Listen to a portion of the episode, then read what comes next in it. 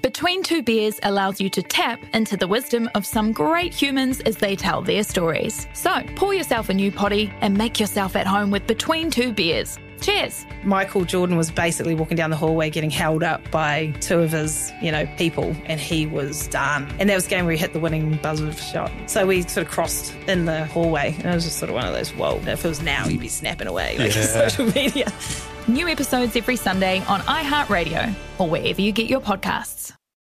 The Coast Breakfast Bonus Podcast with Tony, Jace, and Sam. Hi, thanks for having a listen to our breakfast bonus podcast. Today we're talking about therapy pets, the pets that give you comfort. Because you know, there's a little thing a little while ago where some people were bringing ridiculous animals onto planes.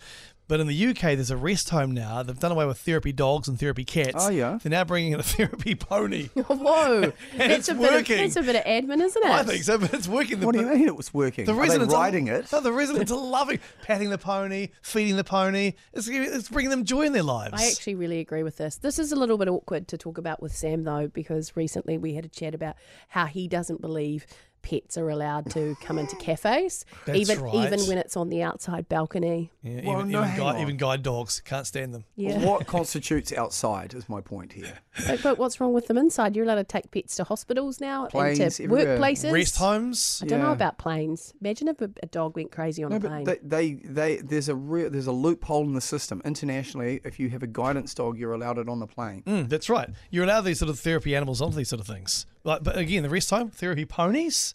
I don't know. I just I just feel like a pony is a lot of admin if you're not going to ride said pony.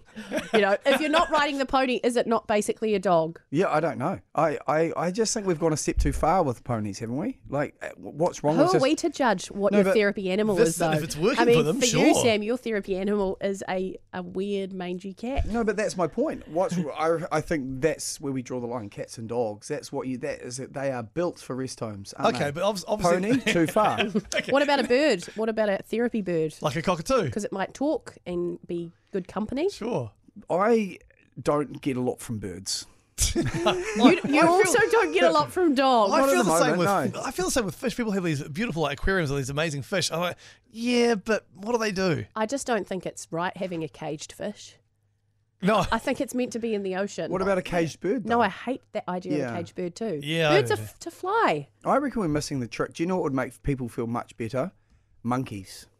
you know, what? I think you're right. Therapy monkeys. Therapy monkeys are better than therapy ponies. That would be. Is anyone perfect. else thinking disease ridden? Maybe. Ah, you just test them.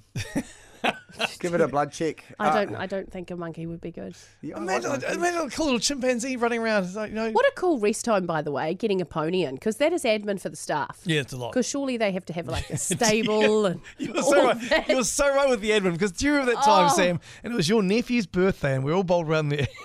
and brought that, that, zoo, that little zoo to your mum and dad's house. Yeah, and they couldn't get it down the driveway. It got stuck between the power line and the tree.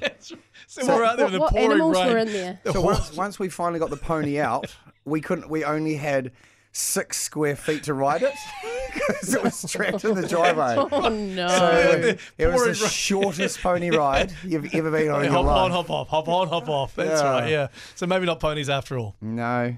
And where do you draw the line? Elephants? What's next? yes. Get it out. yes, Sam. The, the rest home's going to get an elephant.